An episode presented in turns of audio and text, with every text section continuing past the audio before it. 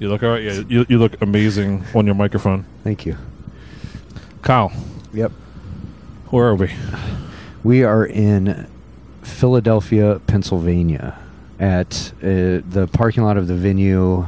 What is this place called? It's called a union transfer. Union Transfer. And we were trying to debate today if this was like a thing or if it's a new thing or it's not like a Philly relic. It's not like the thing like the Electric Factory. No, the they just they just paid to have the sign look rusty, but it's not Ah. actually rusty. They have a lot of great bands coming up. Yeah, Uh, they might be Giants is playing here. That's nothing to fucking chick a stick at, dude. Those dudes are No. fucking massive. yeah. Uh, uh, Snarky Puppy, I think, is coming. Um, Great the le- the Lemon Heads. Lemonheads, awesome. Yeah, decent venue. Yeah, Uh, Four Year Strong, some punk rock. Yeah. Uh, another punk rock band. Oh, the Menzingers tomorrow oh after us. Follow up. Follow up show to Max yeah. here at the Union Transfer. So we, we we just had an amazing dinner. That was good. It was a Mexican Chinese fusion place. Didn't know what to quite think about it, but the flavors were all there. That's for sure. Yeah, and and, and we, we had a we had an idea. We uh, you know we wanted to you know maybe have a different conversation than we than we than we've had in the past. Yeah, it was that or a refresh, and you don't fix what's broken, right? So, Right. Um, things seem to be going well over on the other side of the the fence, the audio fence. Yeah, So why fix it? that's right. What are we going to talk about, Chris? You had an idea. I had an idea. So so yeah. So this is going to be different than a typical signal to noise conversation. This might become a thing. It might not. But hey, let's Hey. just you know Give it a shot. what. One of the things we talked about uh, at dinner was we talked about experiencing music or either you know getting staying hip with new music or or the nostalgia factor or whatever. Um, and the first thing that came to mind to me was the way we consume music now versus how we had to consume music growing up were two different experiences Correct. right? So like And, uh, whether it was vinyl or cassette tape or a CD or whatever, like you know, Album. you had to play through the whole thing to get back to the beginning again or something like that. Whereas Correct. now, you know, it's like, oh, check out my new track on Spotify and listen to 15 seconds, fast forward to the chorus, and you're on to the next thing, and you know, that's uh, it's a different experience.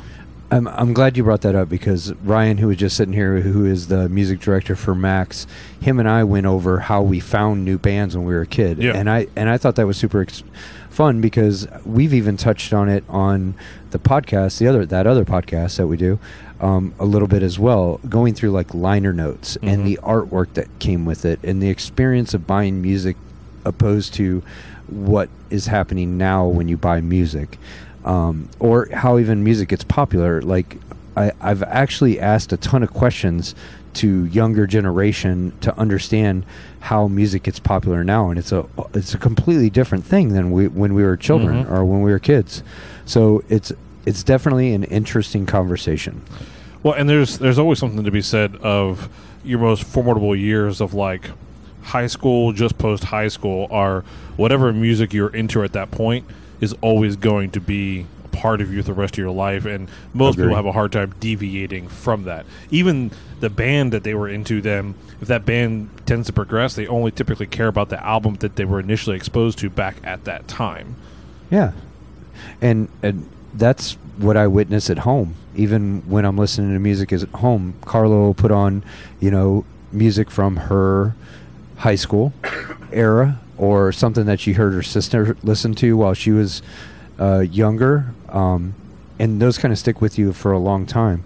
But it's interesting how those as consumables have like matured through this. And I think I don't know, maybe those who work around music like you and I try to keep a better pulse on moving forward through like what's happening now to versus what happened when we were kids. Yeah, maybe. I mean, it's. I know I'm definitely guilty of not giving enough effort to quote unquote new music because it's it's safe and easy to go to what you know and you know like like for instance, I mean, in the last seven years uh, or so, I know it's a specific number, but um, you know, I've recently gotten into some like you know emo and screamo that I was never in when it was popular in the early 2000s. It's kind of like uh, California and Arizona. They're still interested in bad ska music and um, white guy reggae rap rock. yeah. It's weird. Yeah, no, I mean, like, I seriously, like, you know, sp- more specifically, like Emery and, and, and things in that vein, Underoath, like, they, you know, they all broke in the early 2000s, and I wasn't the least bit interested then. But now I'm like, it's like a whole new experience of like going back and listening to, you know, even if it's as cheesy as like an emo's not dead playlist, you know what I mean? And it's like it's a whole new experience for me because I didn't experience it when it was then, and I found that like you know, the more I listen to it, the more I'm able to appreciate other other ones. But if, if you were just to like scratch the surface, you like it's almost like a you get shocked. You just pull back and like, eh, this is that's not for me. It's not for me. But like you got you got to let it like marinate a minute and and and, and dig into it. So, do you find yourself when you do go back and listen to that stuff as kind of find the the relic that they came from? Like, what made that band write music like that? Uh, I, I you know what I think actually what did pull me into it is I didn't understand, you know, what what that genre was the punk DIY scene, the emo scene, like you know what they were writing about, like you know, um, I, I just didn't appreciate it. And so, like, yeah, once you start to get to know like a artist or two, you get to learn how and why they wrote those songs and things like that. Like it, you know, it legitimately is the the emotional, aka emo connection to that music. I think actually, you know, as you get older and you contemplate life and think about different things, it's, it's interesting. And it's, you know, it's also funny to see some of these bands who, you know, in the early two thousands you know, like Emery is like writing, you know, like every other emo song, like a um, the typical like love song thing or a breakup thing or whatever, right? Whereas now they're writing emotional music, but about life things, right? Like they're they're they're dads just like we are and stuff like that, and you know, um, they're you're just vocalizing life experiences, and so once you can start to actually like connect with that, um, it's it's it's pretty cool. I, I, I like listening back, and I like now that if I listen to an artist uh, digitally, I can see that artists like them are in my feed, and I'll I'll do what you said. I'll go listen to you know 15, 20 seconds, 30 seconds of each of their top songs or whatever, and if I like it, then I'll dig even deeper. And then um, having kids, you know, mine's eight now, and I have two step kids, 25 and 23, so. Um, seeing what they're into and what they're asking me for tickets for and what they're listening to keeps me kind of fresh on the bit and touring with bands that are uh, have their finger on a different pulse than I do uh, give me ideas of new stuff to listen to but when I was a kid when we bought an album or a cassette because that was the only two choices that you Mhm. had back then it was the liner notes Hmm. and uh, we would look through the liner notes and see what bands they thanked for touring with them or for playing with them or, or even inspired them to do the albums. And i think that's what um, how i got to know like magazines like underground magazines. Maximum rock and roll was one of them that stands out right now. Um, the old metal magazines the old rock and roll magazines and going through them and looking at t-shirts or looking at bands that were on tour with other bands. That's how we figured that stuff out. The funny thing is, is this is all digital now, and it's thirty second clips, and it's all like, who's getting the most TikTok views? Mhm. It is. Uh, you probably have some friends that are out with TikTok artists right now. I, Yeah. I, I know we do on on our podcast. We have several listeners that Yeah. are probably out with TikTok artists right now, and yeah. that's my, the, yeah my, my, my daughter's favorite um, one of her favorite uh, artists uh, Tate McRae which I told you guys about that experience. I mean she you know Yeah. uh, I mean she kind of broke on TikTok. I mean she was I mean that's I mean, kind of broke before that but still it's yeah it's, it's for sure. It's very uh, quick quick moving now. Like everything then was super slow. Like you could buy an album from five years ago and still find relevant artists but now it's like things are go by so fast like you can't like the island boys anymore i didn't know that i didn't i didn't know that i thought the my island boys My wife freaking hates them. It's so my uh, my five year old. She knows that my wife hates the Island Boys, right? And so my five year old will literally walk around the house doing it just to annoy my wife. It's amazing. See, but it they made millions because of that. Yeah. And and it it's insane how the the medium of delivery has changed, but it's all kind of the same on how we discover new stuff. Yeah, no, I mean, and like certainly don't want to sit here and sound like old curmudgeons of like, oh, the experience was better back then. Right? That's not that's not the point of this. Um, but I'm curious to to reminisce and go back because I know I'm guarantee you and I had completely different experiences, both from mediums and culture. But um, what do you, if you can think back, do you remember what was the earliest recollection you have with music? in any experience, whether it's listening, whether it's you know radio, whatever. Like what, what what's as far as back as you could think experiencing music? So as far back as I can think, experiencing music is uh, through my parents and listening to the radio, and um, it was the voices that captured me. It was the spoken rather than the sung that always drew my attention to them. Like, Like what kind of music? Like no, like- uh, they listen to country music Okay. or or what you would call pop back then, but the introductions to the songs were the things that caught me. Hmm. Like the the announcers and the people that did the talk radio bits. They were the ones that drew me to listen to the radio. Like um, who's that guy who used to do uh, I'm so and so, and this is blah blah blah, Mm. and he'd tell a story, and the story would have like a funny punchline to it, but it was like a life lesson. Like that's why I love listening to the radio. And then music wise, home, the record player, I loved looking at record and album covers, like um, the pictures of the people playing instruments, like the descriptions, the lyrics of the song, like everything was put together so well and like when you opened up an album it was like an experience all in itself. And i remember my mom and dad used to listen to that sonny and cher album the live one with i got you babe. And uh, i remember looking at those albums going holy cow people used to dress like this. But it was like that time it was the 70s and um, personal experience when I played t-ball, we won second place or something like that, and we had like a little fair where we got to go pick our gift for playing that season, and I picked a Grease album. Uh, nice. and uh, that was the first album I owned on my own was a Grease soundtrack, and uh, another iconic thing because it was attached to a movie that I had never saw, but I knew the songs because Olivia Newton-John and John Travolta were these huge things back then.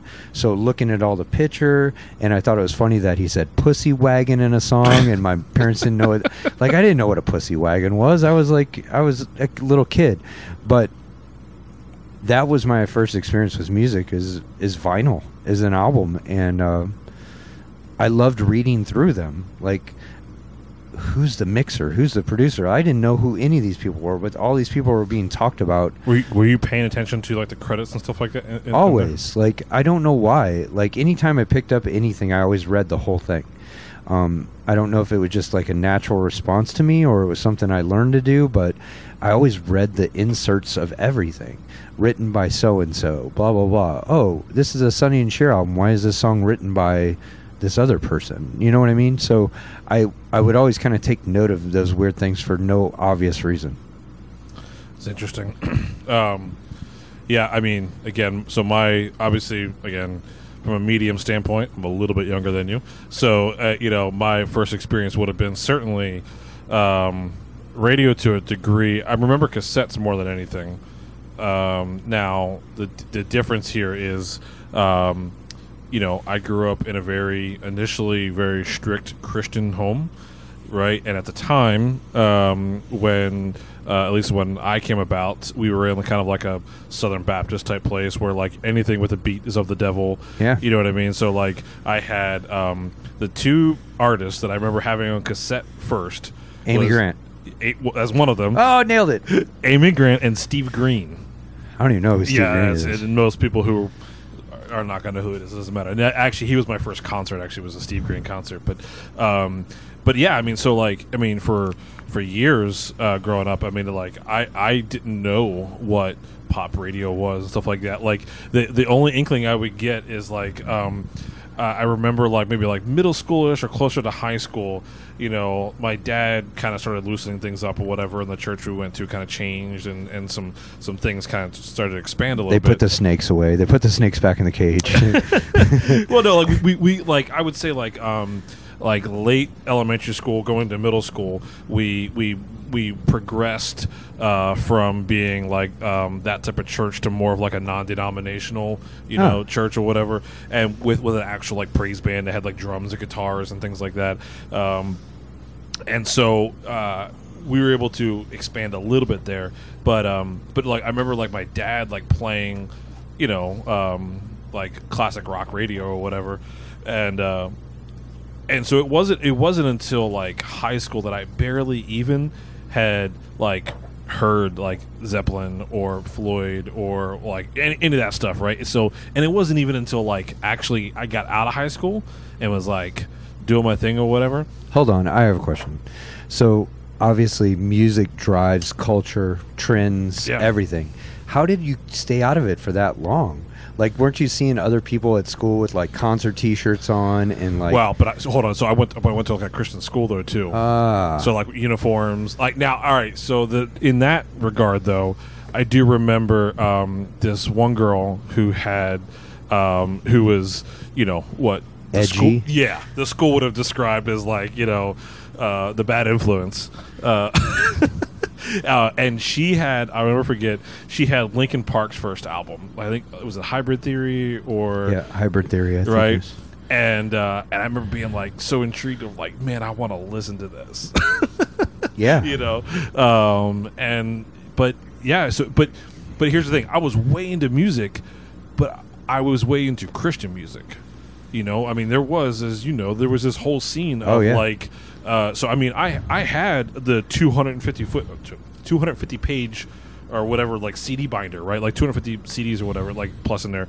Like and it was maxed. So like i mean i had music. It just was christian music. It was sheltered. It wasn't it wasn't you know secular or you know, regular radio or whatever. So i mean like i was into music but like i mean like i was big into ska and i was big into like all these other things. And the funny thing was this progression right? So like you talk about like reading the liner notes. For me it was i had to convince my parents that this was okay to listen to uh, right and it's like i had to do this whole thing of like like research. yeah, well, there was this guy, Steven Curtis Chapman. He was like my gateway out of beyond like Amy Grant and stuff. Like he was, you know, kind of like a country. Uh, cheers. Well, I can't do all of it.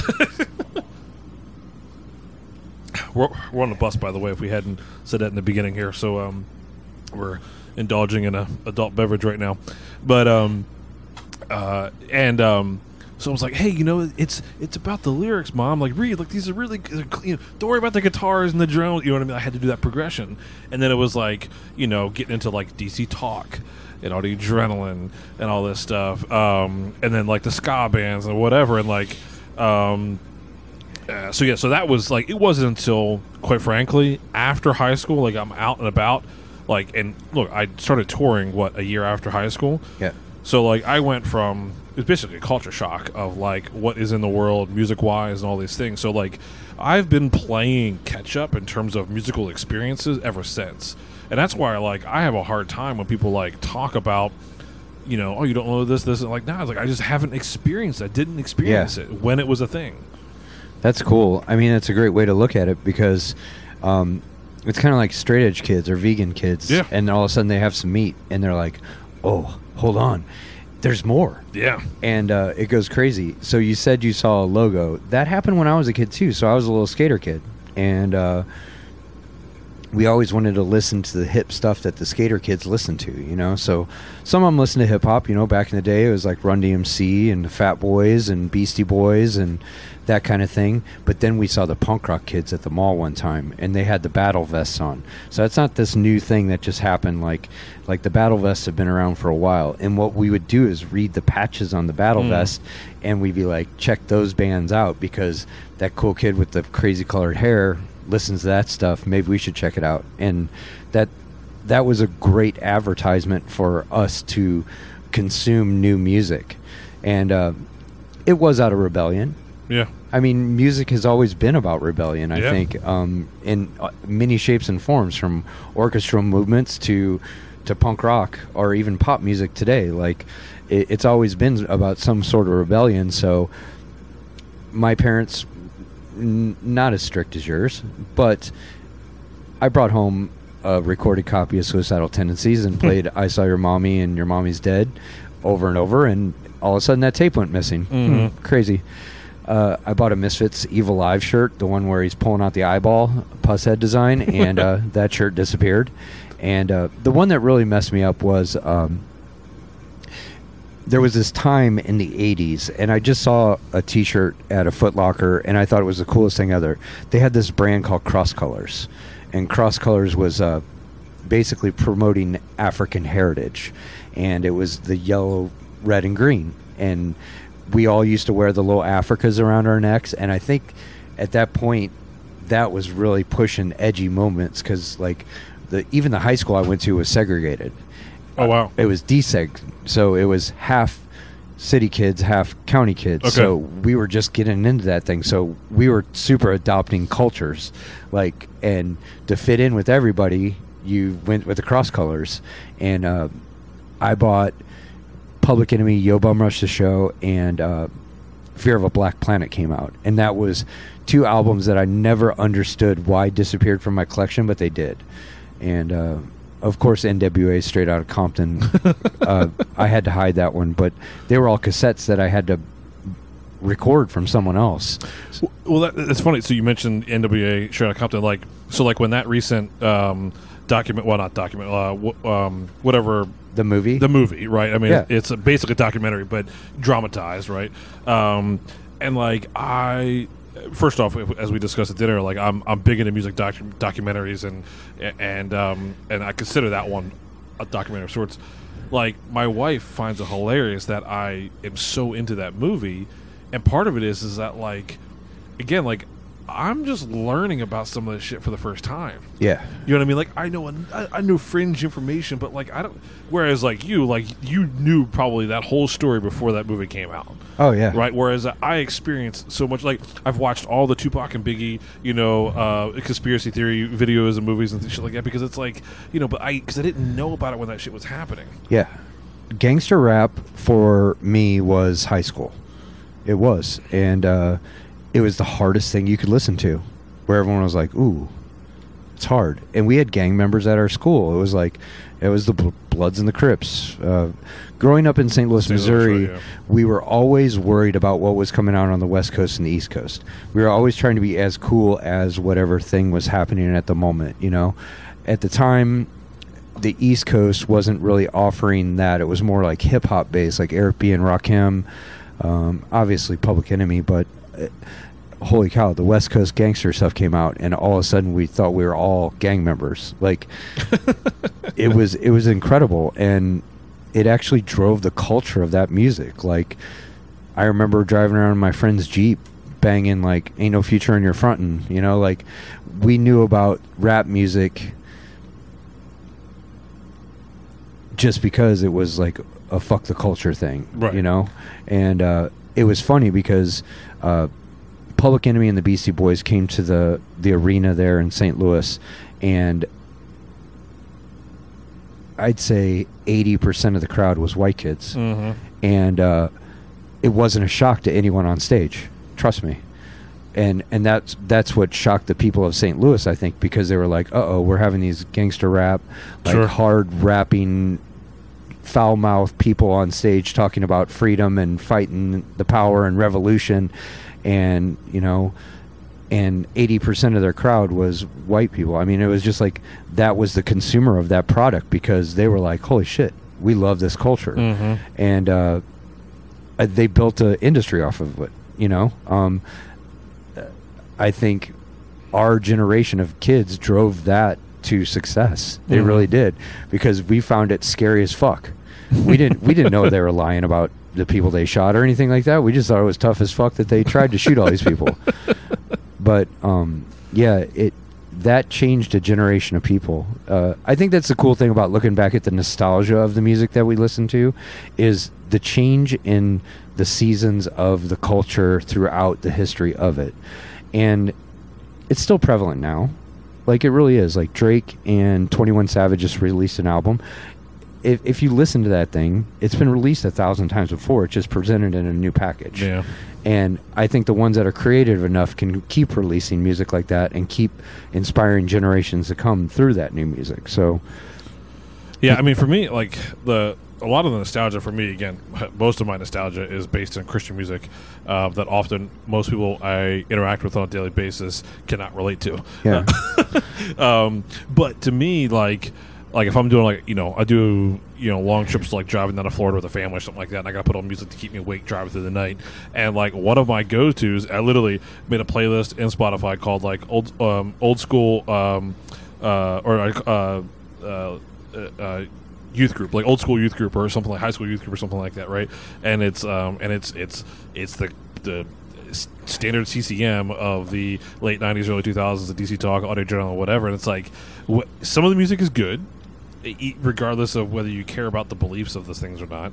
Uh, some of it's cheesy as fuck or, or not good, but part of it is like I don't care about any of that. Like to me, I have memories of Audio Adrenaline's some kind of zombie album cassette. Sorry, album. I had it on cassette, and I used to. I lived kind of out in the sticks a little bit, and I had this trail in my uh, in the woods, and I would ride my bike for freaking hours on this trail, and just play this one cassette because that's, that's what you did. You played a cassette back to back, back to Yep. back to back, um, and just listen to it. Right? And it's like it mentally takes me back to this like not a care in the world.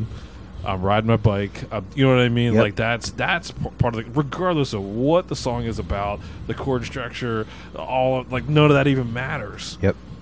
It's the same with my punk rock, dude. Like, we used to put the cassette on at this at the ramp or wherever we were skating, and like, I listen to it now, and it's not, it's not that. Like, I have to listen to it by myself. You know what I mean? Yeah. I have to throw on headphones because no one else wants to hear that garbage. Yeah. And at some point, I'm like. Uh, I don't want to hear this garbage, but it, it's almost like smelling a smell Yeah. or tasting something that you haven't had for a long time. It just all comes back to you, and all of a sudden you know all the words, and you're like, "Oh man!" But do you do- do you think do you think that there's there's new music that you will ever experience that will ever do for you what your stuff did when you were in your youth? So both of us have these little test test groups. They're called children, and you can consider us like the control group of this hypothesis, right? So obviously, parents play a role in the culture and the music that their kids listen to, just like your your parents did, right? So I am Well, so far my kids don't like any of my music, but anyway, go ahead. Okay. So we'll start it at my E- oldest. whether it's current music or whether it's old music, they don't like any of it. But go ahead. we'll we'll start at my oldest. Haley is 25 now, and uh, I like what she listens to. Like she she introduced the family to Lana Del Rey when she came out, Mm. and I was like, cool, this is awesome. But I also catch her, you know, she likes some of the classic hardcore stuff I did because that's Mm. what I played around the house. Um, or she saw the logo. She's like, "Oh, hey, breed, blah blah blah, and awesome, right, whatever." Oh, she got me a Slayer shirt one year for Christmas. Like, she knows, I get it. Berkeley, little different. He's the country kid. He listens to country and uh, regular radio music and stuff like that. Uh, but he's very passionate about it. It's really cool to see his passion about that music because culture dictates style too, right? Yeah. So this fool wears a, a cowboy hat sometimes and boots, and he can get away with it. Good, good for him. My daughter, on the other hand, she's going to be a problem. Uh, Kemper listens to Fu Manchu and loves stoner rock in the car with dad. Nice. And then when she gets in the car with mom, she listens to 90s uh, grunge. And she knows all those songs too. And so uh, I, I have these little groups that I can use for this hypothesis, and I'm kind of watching them grow and noticing the exposure to music now with all the social platforms and using the music in the backgrounds all the kids have kind of found their own path and that's what's kind of cool to look at is they really don't shun anything. They don't go oh i don't like that. They're, they kind of like a little bit of everything. So i think my control groups are growing up fairly cultured in the way of music Yeah, it's interesting to, you know, so my, my oldest is 14, Carly, and, um, you know, obviously growing up, you know, she was mostly into the pop stuff um, with my wife, whether it be Taylor Swift or Pink or, you know, um, you know, um, uh, what are the styles? Who, um, who are those? Um, harry styles Yeah, but, uh, what, but what was the group that they were? Um, uh, one direction yeah, yeah, like that. You know what I mean? Like when she was, you know, uh, you know, she went, and just, you know. So and then now, miley she's- cyrus uh, Hannah yeah, Montana. Yeah, yeah, yeah. When that they- that's huge with haley too yeah. I mean, not anymore, obviously, but I Well, mean, yeah. you know, but uh, early on for sure. Um, the paramours um, yeah, her not so much. But anyway, so like now that she's in high school, you know, she has two different genres of things that she's into. Like, you know, she's definitely into the you know modern day hip hop. You know, the Lil Uzi and you know Boogie with the Hoodie and things like that or whatever. Um, and uh, uh, and you know, so like, and part of me is like, I'm you know been trying to experience and appreciate you know things there as well. Like like for instance, like now that I've experienced Tyler the Creator, like uh, my mind is blown and you know and like i'm like so I, I i make an effort like when i'm in the car specifically like her and her friends or whatever. And like you know what? Like I, i'm at the point where at, at 14 i don't give a crap what i'm saying crap but I don't give a fuck what they say. And, and, and like my wife still wants to try to shelter it a little bit but part of me is like you know what? Like she's gonna listen to it up in her room. Why would i not play this in the car like, True. You know what I mean? Like that's the way I'm, I'm looking at this, right? Like, and and so, um, and I try to I try to find things that I can appreciate about what some of these artists that hey I may not want to listen to every day, you know what I mean? But like, to, I think that's part of that process of.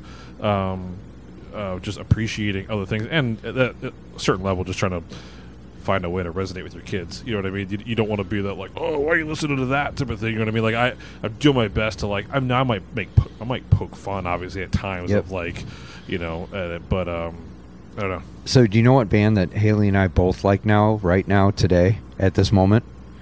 And and I find it super interesting. Turnstile. Hmm. So, Oh, that's right. You you, you told me about them the other night. and uh, I've known them since they were like a New York hardcore band or whatever. They were just like a hardcore band, and then they got a little bit more melodic. And uh, this last album is a game changer. Like they're like the Fugazi of now. Yeah. and uh, I find it interesting that we can connect on that level now because uh, it's a it's a really interesting band. Like from someone who can go on Saturday Night Live and play a show to still play dive bars and have people stage diving all night is super interesting to me. It's a great crossover. It's like uh, a genre getting exposure that never got exposure. You know, like uh, Ian MacKaye and Fugazi probably could never be on Jimmy Kimmel. Uh, but I'm glad that Turnstile, a form of that, can be, and and I think that's like a, a total homage to like what we grew up listening to, or what I grew up listening to at least. Yeah, you know, it- going back to like how you initially experienced music, I um, I remember um, remember like the remember like the CD clubs, right? So like um, whether it's like um, It's a penny. Columbia House or whatever, it's like you're like all right, you, you have to p- you have to pick ten CDs, um, and then you pay like twelve dollars now or whatever, and you, like or pay like a dollar now or something like that, and then like but for the next twelve months, every month we're gonna send you a free one or send you one that if you don't send it back within the first five days, you have to pay for it, Yeah. something like that. That's legitimately how I found about I found out about bands, uh, and ironically, one of my favorite Christian artists, ska band called Insyderz. Um, I found out about them because it would happen to be whatever month CD that I got. I got that CD. Oh. I opened it, and I was like, "All right." And once you've opened it, you can't return it. Nope. And I listened to it. And I'm like, "Oh, damn!" Right? And then like they became my. I mean, like it. It's hard to fathom like would I have ever actually heard of it it wasn't for you know picking out these ten stamps. But um, So, what was your first CD you ever got? When when the CD came out, what was the first thing you went and got? All right. Um, all right. So uh, again, this is sheltered Chris here. Um, the first CD I ever had, um, I'll, I'll never forget this. So my, I remember my brother had had some CDs before me.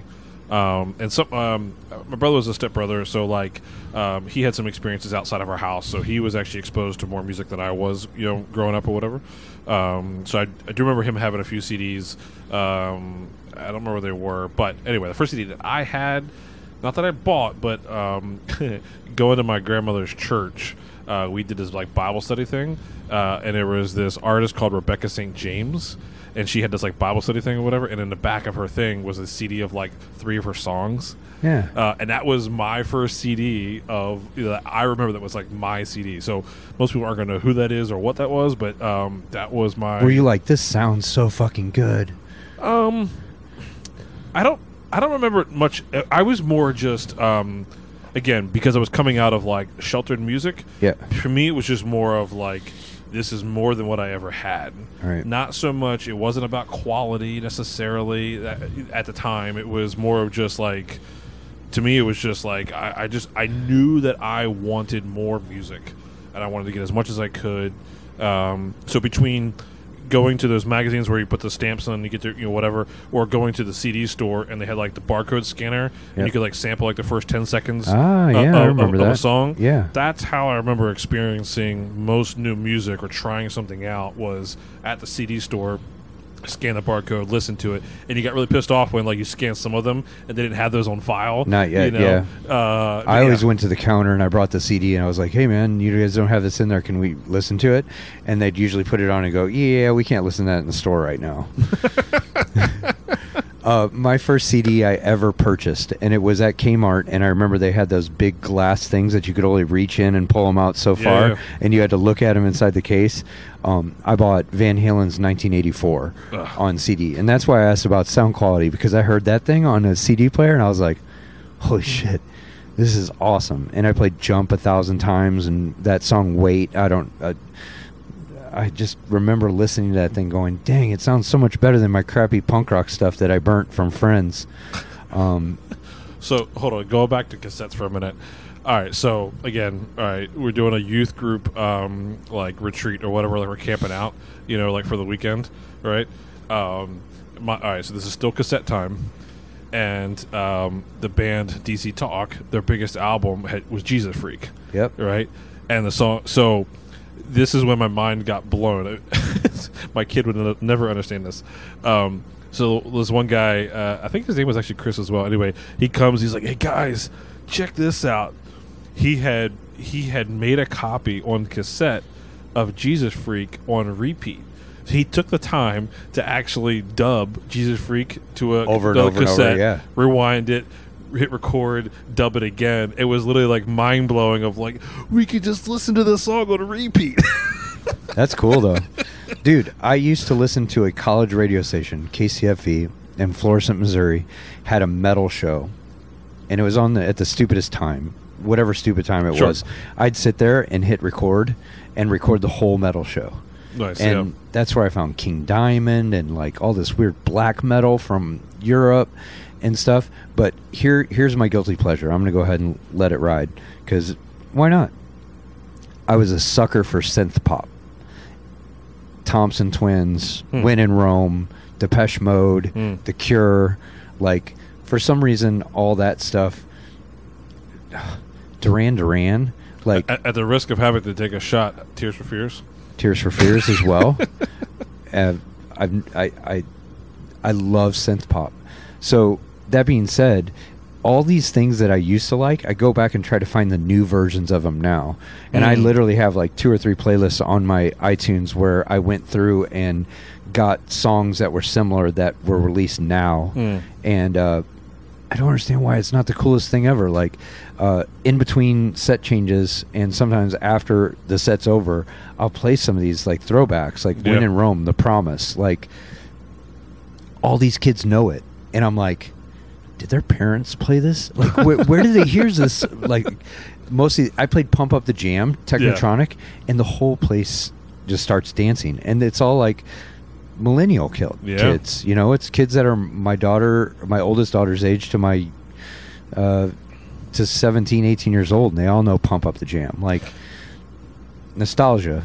Did like, you? Did you- all right. timeless classics? Did you ever make a mixtape for a girlfriend or someone someone you liked? Like, Yeah. hold on. And I mean, like, when I say make a mixtape, I mean like multiple nights you had to sit there at the radio Yep. and wait for the you know for them to know the song's gonna come. Hit record real quick. Make, hopefully they don't talk over the post. Hey. Uh, I actually would request songs and sit there with the thing. on Delilah. Yeah, well, it was sort of like Delilah. They'd be like, "Oh, this song goes out to Amy from Kyle," uh," and it's like Ozzy Osbourne, Lita Ford, like, "Close my eyes."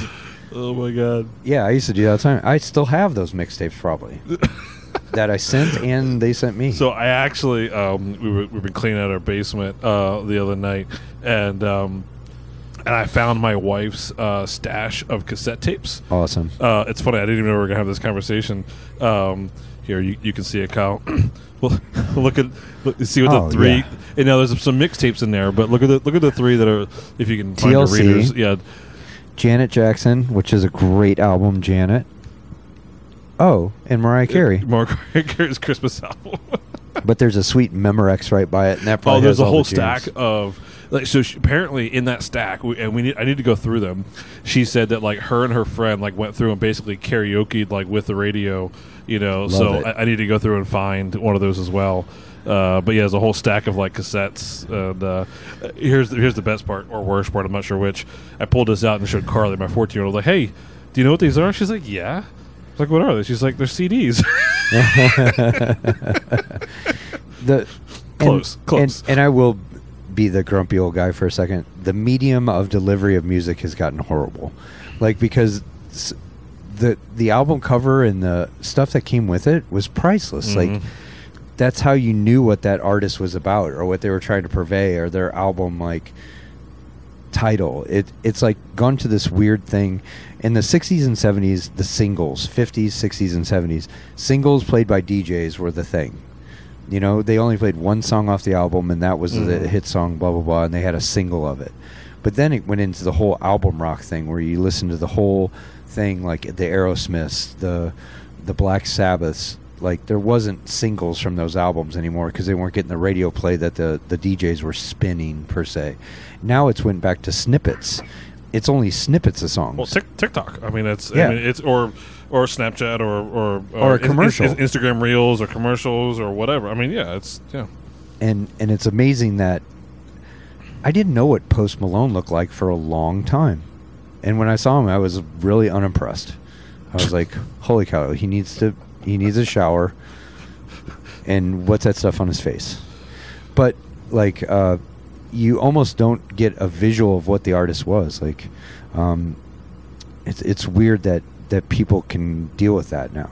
Like they they just think Yeah. that's okay. I, I think what's kind of cool though is what let's talk about the like the good sides of the way the access that people have to music or whatever, right? So like you can have these subcultures for these artists that are way more viable than it ever could have been in the 90s or 2000s right. right? Because you know what I mean. Like you can have these synth pop, these um, uh, what like little niches of um, you know video gamers who you know like there's artists who get put on video games, right? But then there's like a whole like genre for that, and like and like there's a whole people who will just watch that on YouTube or or, or whatever, and uh, and like those types of artists are, are able to start filling up clubs and stuff because of it because of, of niches like playlists on Spotify, stuff like. So I mean, like there's there's like from a positive side of the effects that the new mediums have had.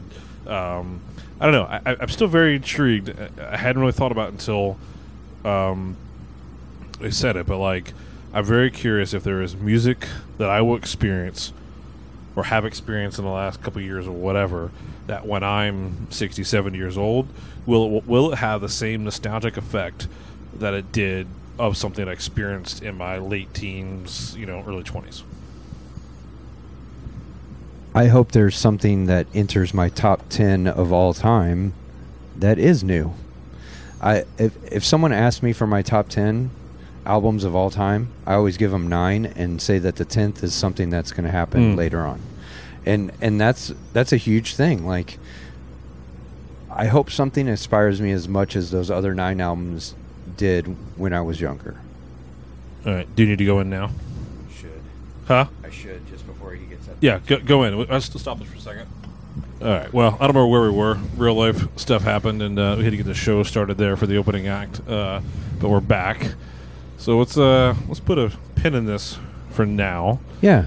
And uh, yeah, what do you what, what do you think, Kyle? Well, I I like the idea of dinner with tacos and us talking about keeping things very open ended and very current and very open about what we can and will talk about and our opinions of such and uh, hopefully we'll be able to get some guests. That would be cool to Sure. like pick their mind on other things besides the audio and maybe even the entertainment industry. Like uh, like you said i like the way people think because even you today being here with me in philadelphia and doing your thing behind me i took interest in that and i found value and weight in it and moving forward i want to know more about it so i can make myself different from that experience you know what i'm saying Yeah, for sure. and um, I think as far apart as people seem as a whole, that we all have a great middle ground together, and that's obtaining, you know, information and knowledge and things that we probably didn't look at a situation in the same way. Like you and I grew up in a completely different X and O variation of how we were exposed to culture and music as we were Life, raised. Yeah. And um, I, I find it super important to know these things about you because you're exposing me to things and refreshing me on how things went in my ability to understand where culture and music and stuff has came from to this point now. So let's keep it open. Maybe it won't even be about music. Maybe it'll just be about life experience. Yeah, no, it's. I mean, you know, music is obviously a uh, um, a common ground or a, a place to start. You know, and it's it's uh, um, it, it's a lot what we know about. It's what drives us to have to do what, what we do. So I mean, it's, it's certainly a thing. Um, but yeah, I mean, it's. Um, I think yeah, just just hanging out, talking life, and and talking to others, and you know, as most of you know, I- I'm very much of a headspace kind of guy, and uh, but, but it's um, It's all that emo music you picked up. probably. Um, no, I, I think part of it just as you like as you do get older, you start to think about things more. At least I don't. At least I do. You know, and and you, um, uh, I don't know. I, I, I, I like to explore the world through other people's minds. Um, and because again, like you said, we come from different backgrounds, we have different experiences, whether it's locationally where we live, um, economically and how we were raised, and or how, what our current situations are, um, all those things, um, and whether that happens to get into you know politics and religions and things like that, you know, um, uh, so be it. so be it. You know what I mean? Yeah. And it's like, and and and if nothing else, it's just like, like I, I mean, I'll set the record straight now. I don't give a flying fuck how anyone else believes or thinks about things. Uh, I'm actually, I don't, I. I would almost rather have conversations with people who actually believe and think completely different with me because I one thing I definitely have learned over the last you know seven years or so is that um, the whole echo chamber thing right? If you only have conversations and only read things that align with how you already look and view and understand and know, then that's all you will ever know and however you think. And Yep. you know, that's what I've had this experience for the past couple of years of deconstructing both uh, my faith, my my political views, my my world views, my uh, all these things, My family. E- everything. I mean, de- deconstructing the family happened over COVID. Yeah. You know, and uh, I think those are all valuable because none of us came with a manual on how this stuff works, and um, it's hard coming from this industry because there seems to be a manual for everything, and uh, the things that we're having the most issues with are things that don't have the manual, and uh, figuring them out through our peers and and how we can navigate them differently is priceless. And maybe it's not giving a fuck about what somebody else is think. It's it's like giving a fuck about what other people think because their opinions are as valid as ours until we can find a middle ground. Yeah, hundred percent. And uh, I I think that's a good starting point. Thanks for doing this. Yeah, man. Let's uh let's go. uh I get to watch you mix a show, man. Weird. So I'll get this is a, look. This is as, we, as we've been telling different people as they've come to the bus here. It's like you know we've, I've been doing this podcast for now for three years. You've been doing it for a little bit more than that, and this is only the second time in three years that you and I have been in the same room, uh, and it, it's it's as if we've known each other for a decade plus. you. It, it's definitely you're my brother, and um, my, our friend Michael is definitely my brother. Hundred percent. And um, Hey, may- maybe we should have him on the show sometime. we should we should grill him. we should grill him about life Michael, we stuff. know you don't like the headspace stuff, so we'll you know we'll maybe we maybe can find some ones and zeros to talk about. I'm No, just nervous. kidding. I'm nervous because you've got a little machine set up behind me that does the math and make sure that my stuff sounds good. So if Clippy comes out and says, "Hey, buddy, there's too much reverb on that snare," it's not 1980. My Clippy. Thank you for joining us. We don't even know what this podcast is called. Uh, hopefully, you'll join us again. Yeah, Let's see where this goes. Yeah, see it.